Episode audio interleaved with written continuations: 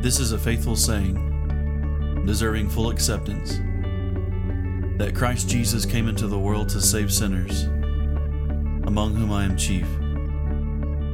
1 Timothy 1 and verse 15. I'm Jason Garcia, and this is Faithful Sayings. Well, good morning, and thank you so much for tuning in.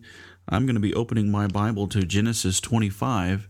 If you'd like to join me there in Genesis chapter 25, I'd like to read from that chapter in just a moment.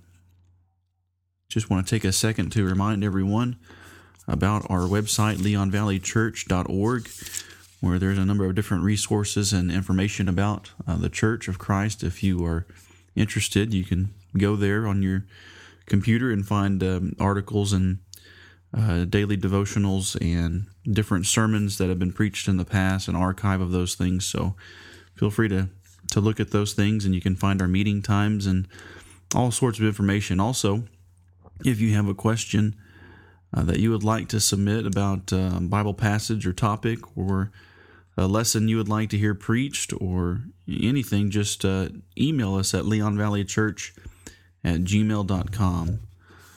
Well, this morning we're going to begin in Genesis, Genesis 25, and we're going to be thinking about the example of Esau.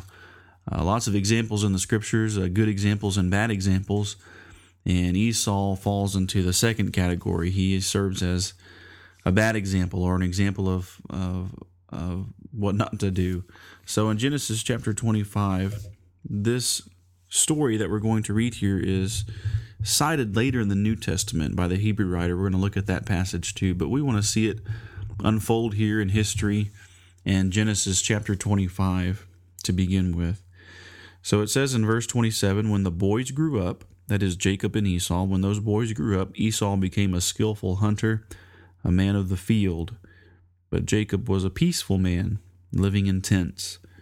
Now Isaac loved Esau because he had a taste for game, but Rebekah loved Jacob. And when Jacob had cooked stew, Esau came in from the field, and he was famished. And Esau said to Jacob, Please let me have a swallow of that red stuff there, for I am famished. Therefore his name was called Edom. But Jacob said, First, sell me your birthright. And Esau said, Behold, I am about to die, so of what use then is the birthright to me? And Jacob said, First swear to me. So he swore to him, and sold his birthright to Jacob. Then Jacob gave Esau bread and lentil stew, and he ate and drank, and rose and went on his way. Thus Esau despised his birthright. Uh, that last part there in verse 20, uh, rather 34, the last verse of the chapter there, is the only commentary I think we have for, in the Old Testament, in this, at least in this immediate context, on Esau's action. And it says that he despised his birthright.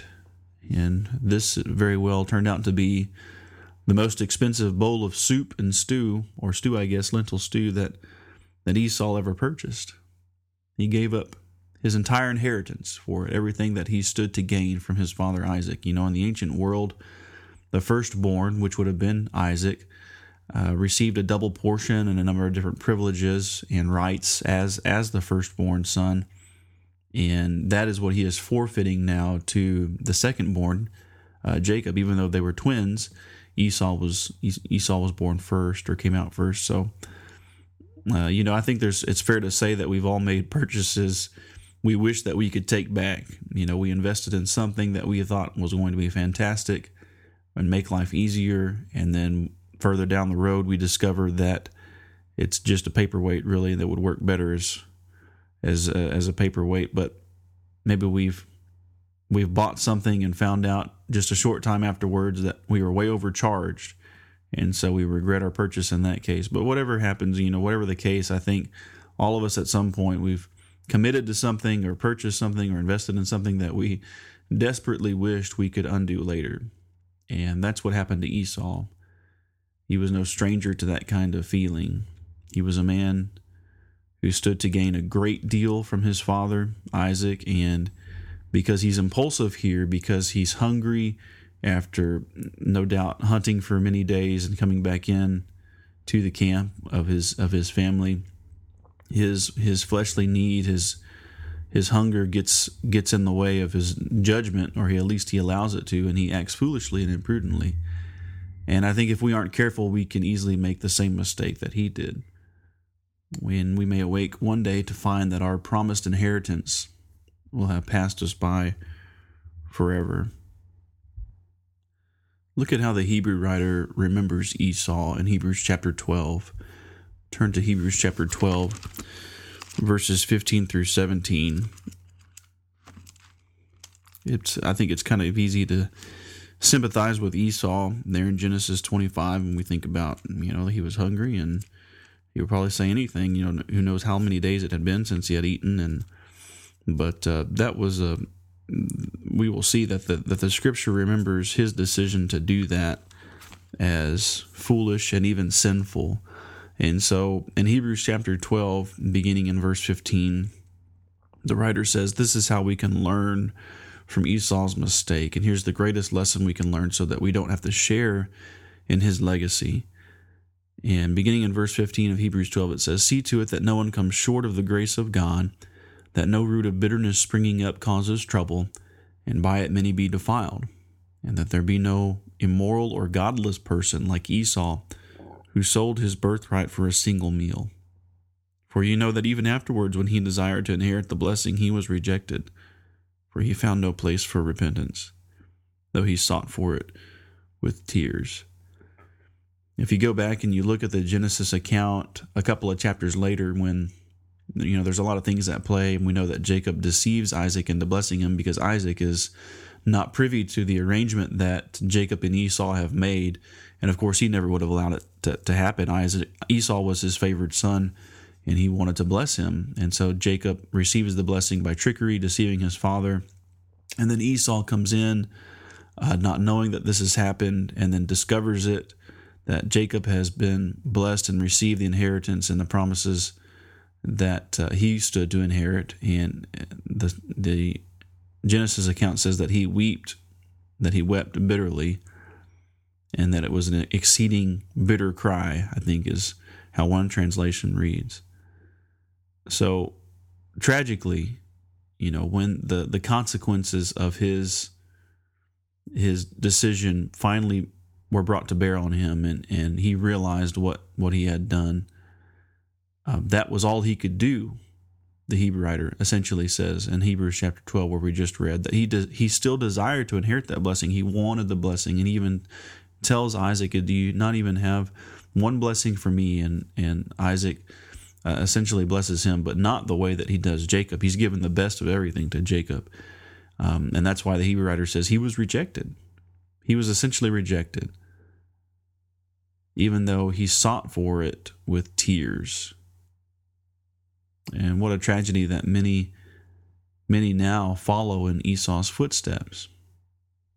You know, every new day of life is another opportunity for each of us to accept the grace of God, to allow the grace of God to instruct us. And every day there are millions who settle for less than this tremendous blessing and gift of God's grace the, and the inheritance that they stand to gain by um, residing in God's grace and abiding in God's grace. And so they're too easily satisfied, like Esau. They just want that momentary pleasure. They want that momentary satisfaction, and they're swindled out of so much more, just like Esau was. And the devil is swindling people today out of a great and glorious inheritance.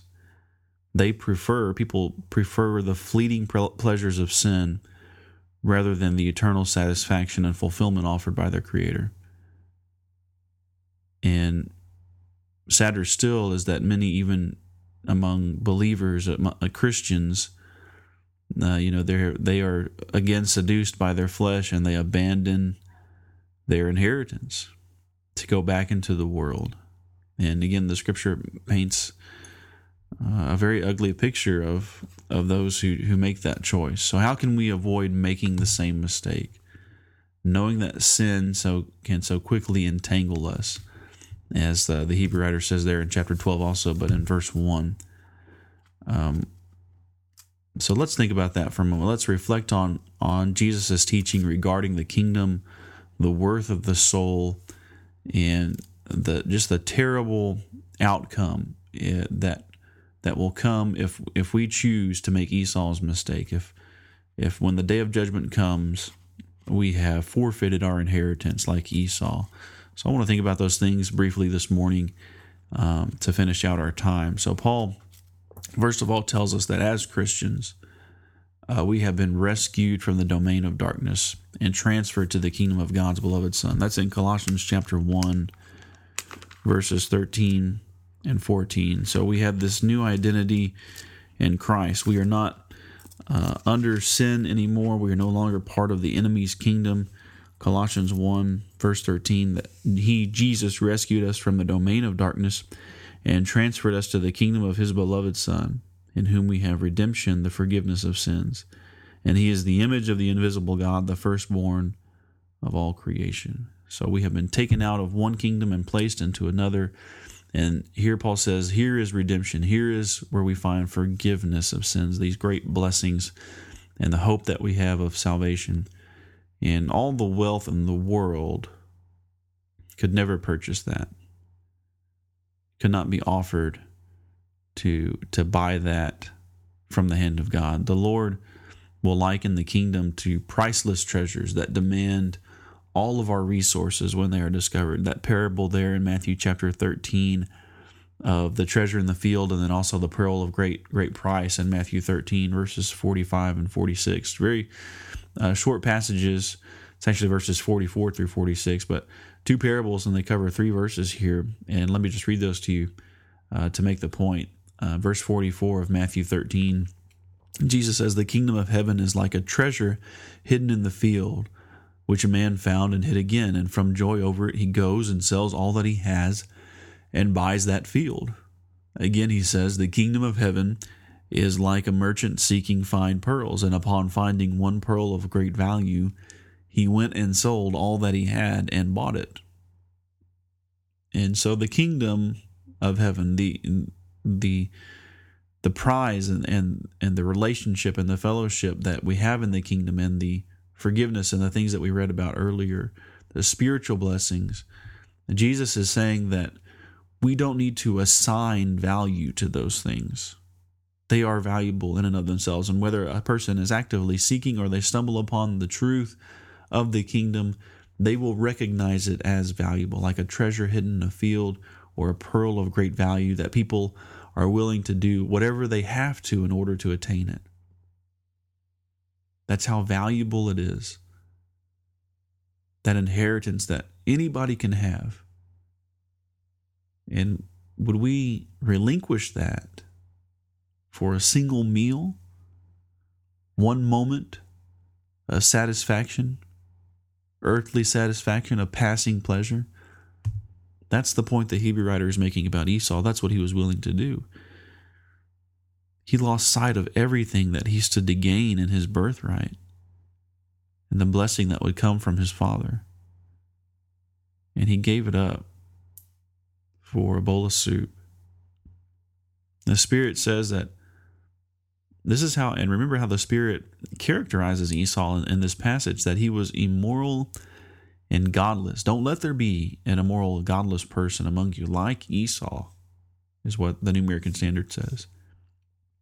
So immoral and godless people behave this way, willing to give up that glorious inheritance for a passing pleasure. So to be part of God's kingdom is a privilege that few people recognize and enjoy in man's history. And that you know, that shouldn't come as any surprise to us. Of course, we know those passages in Scripture well that the, the gate is narrow that leads to life, and there are few that will find it. Uh, that those who will be saved or will always be in the minority here on earth uh, and have been historically. God's people are always in the minority until the kingdom is fulfilled in heaven, and then and then everybody, everybody that will exist and have life and fellowship with God uh, will be, of course, um, from among his people. Only then will we be the, the majority. Uh, so the kingdom now is people give it up all the time and they cast away, um, they just turn their noses up at it. but to give to to give up the kingdom if one is a christian to give up the kingdom and the inheritance that they stand to gain is to cast away the most precious treasure that that god has given us salvation of our soul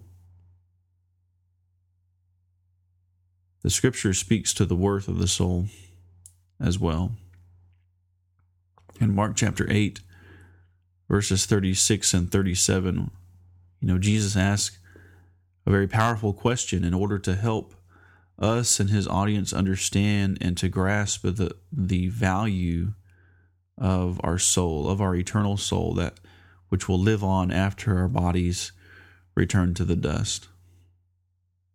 Mark chapter 8 verse 36 Jesus says, "What does it profit a man to gain the whole world and forfeit his soul? For what will a man give in exchange for his soul?" And so the point is that that Jesus is making that is that the soul has value our life, our eternal life has value beyond anything this world can ever, ever offer. And even if you were to gain the whole world and everything in it and all that the world has has to offer, it still would mean nothing if we forfeit our soul, our eternal life. There's no greater illustration, I think, of this point than the man who invested all of his time, all of his resources, pouring, pouring all of those things into earthly, earthly treasures, earthly belongings, and he gave no attention to his soul. And that's another uh, story that Jesus tells in Luke chapter 12. Luke chapter 12, I think, in illustrating this teaching about the value of the soul. Jesus says in Luke 12, beginning in verse 18. Luke 12 in verse 18, he said, in quoting the rich man here, he says, This is what I'll do. Since he was so wealthy, he says, This is what I'll do. I'll tear down my barns and I'll build larger ones, and there I will store all my grain and my goods. And I will say to my soul, Soul, you have many goods laid up for many years to come. Take your ease, eat, drink, and be merry. But God said to him, You fool, this very night your soul is required of you, and now who will own what you have prepared?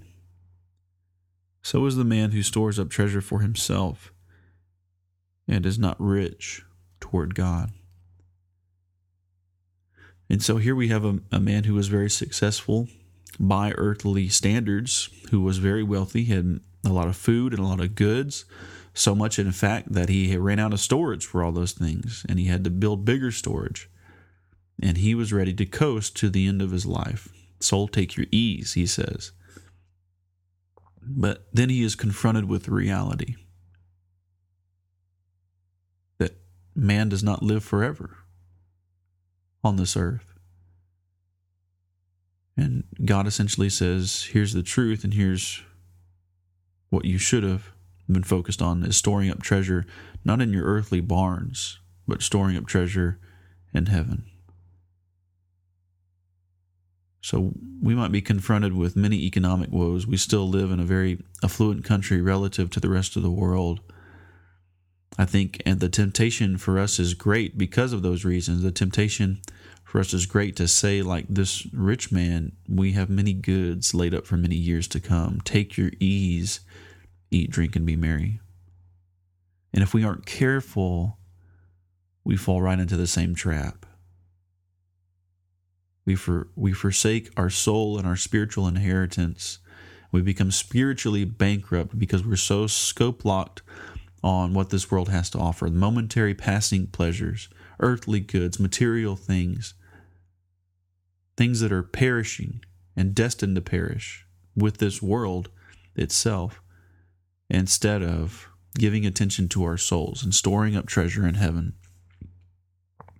You know, the, the truth is, the Bible that the Bible is revealing to us is that we stand to gain untold wealth and prosperity and rest, but not fully in this time. We have those blessings to be sure as Christians when we obey the gospel and we give our lives to Christ and we surrender to Him. We we do um, have every spiritual blessing in Christ, Ephesians 1 and verse 3. And we do have wealth spiritually and prosperity spiritually and some rest and peace that surpasses all comprehension, but not fully in this time. We weren't meant to experience those blessings in the full to the fullest extent while we are here. There will be tribulation, Jesus says in John 14. You will have trouble in this world, uh, but He has overcome the world, and we're to be looking forward to that time when our inheritance is realized in the fullest sense. And we have to hold fast to that promise so that when judgment does come, we may rejoice. When our time does come, we can rejoice and not dread it like this rich man who was called a fool when God required his soul of him. We don't know when God will require our, so, require our souls of us. Could be before this day's over, it could be before the year's over. We just don't know. And the other thing we don't know is when he's going to return. And he's going to require everyone's soul on that day. And so the message for us then is to be ready and don't foolishly forsake an inheritance, an eternal inheritance for earthly things, or else the disappointment that Esau had will be nothing compared to the disappointment and the guilt and the sense of failure that we have on that day we will experience what he experienced firsthand that awful clarity of the, the consequences of his choices. When they finally set in on him, remember, he wept bitterly. He squandered something priceless, and he knew that it could never be recovered in his lifetime. I think that that feeling that Esau had will only be magnified in us if we come to the end of our life or we come to the judgment and we realize we have squandered something priceless, that we have given everything to this world, all of our time and attention and resources to material things instead of storing up treasure in heaven. We can't get that time back. Peter will describe how God views those who return to the world and return to to sin. So, you know, we're kind of in our discussion this morning, we've mentioned I guess two categories of people that make this this same mistake even though the outcome is is ultimately the same. They may get there differently. You know, maybe they never obey the gospel. Maybe they never even begin to store up treasure in heaven and they just turn their noses up at, at the, the sacrifice of Christ and the grace of God and the inheritance that can be found in him. And then there are those who maybe initially commit and they understand the value of the kingdom and they want to be a part of it and they want the inheritance. And so they go for a time uh, faithfully, but then turn away. They also squander their inheritance. And the outcome for both of those people is is the same. And that will be punishment. Peter in Second Peter uh, chapter 2 describes people like this. In, in verse 22 of that chapter, he says, um, or rather, beginning in verse 21, it would be better for them not to have known the way of righteous righteousness than having known it to turn away from the holy commandment handed on to them. It has happened to them according to the true proverb a dog returns to its own vomit, and a sow after washing returns to wallowing in the mire. You know, the, the way that Peter characterizes those who have Christ and those who understand the truth and want to receive his grace. It says, if you back up earlier, actually in verse verse 20, it says that they've escaped the defilements of the world by Jesus Christ, but then they are again entangled in them and are overcome. He actually says at the end of verse 20 that the last state has become worse for them than the first. And then he gives us the picture that I just read about the, the pig returning to the mire and uh, the dog returning to its own vomit. You know, the Holy Spirit paints a very ugly picture of those who squander their inheritance, like Esau did. You know, and I just, I don't think we can meditate on that cautionary tale uh, in, enough, you know, thinking about what that must have been like for Esau to suddenly realize that he had traded, again, his father's greatest gifts that he may have just been days away from receiving for a single bowl of soup.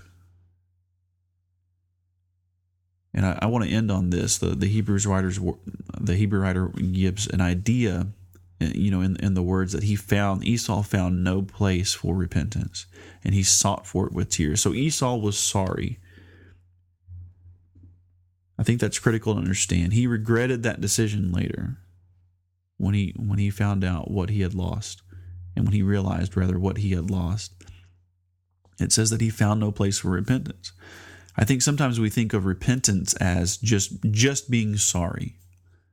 You know, in in Second Corinthians uh, two, I believe Paul describes godly sorrow as lead, leading to repentance and repentance leading to salvation. So there is a, a, kind of sorrow, but there's also in that context, he says, sorrow of the world that leads to death